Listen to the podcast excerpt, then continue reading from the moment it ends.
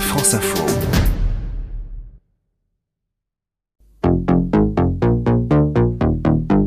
Réduire sa consommation en eau et en électricité ou encore produire le moins de déchets possible. Il y aurait en France environ 350 campings écolos. Certains le sont plus que d'autres. Une vingtaine d'entre eux pratiquent un tourisme vert 100% durable, c'est-à-dire qu'ils ne fonctionnent qu'à l'énergie renouvelable.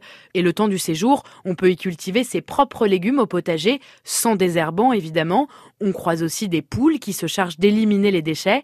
Et si l'économie d'eau est un véritable enjeu dans la plupart des campings, là-bas les toilettes sont sèches. Favoriser la production locale, privilégier les artisans de la région, se déplacer à vélo ou en marchant. L'objectif est simple, réduire l'empreinte carbone autant que possible. Et dans le Morbihan, il y a même un camping à énergie positive, c'est-à-dire qu'il produit plus d'énergie qu'il n'en consomme.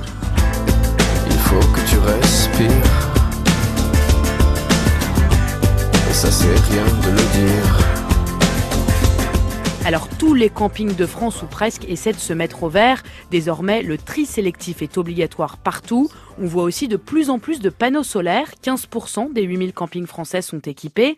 Idem pour les LED qui se généralisent dans les hébergements. Et pour sensibiliser la clientèle, dans les douches, on trouve des consignes pour que chacun limite sa consommation d'eau. Danois, allemand ou suédois, la clientèle vient souvent du nord de l'Europe, où la conscience environnementale est plus ancrée. Et les Français aussi sont sensibles à la planète. Juste après le rapport qualité-prix, c'est pour la proximité avec la nature que l'on choisit le camping.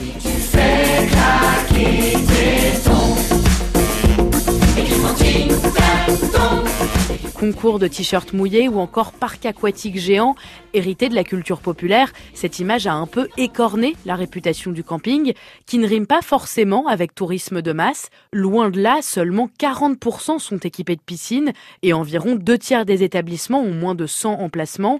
Et bien souvent, c'est une affaire de famille car les petits campings sont la plupart du temps tenus par des couples convivialité oblige.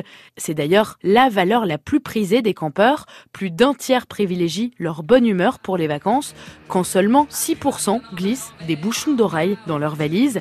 Alors si les adeptes du camping ont la fibre écolo, ils ont aussi bien souvent celle du bonheur.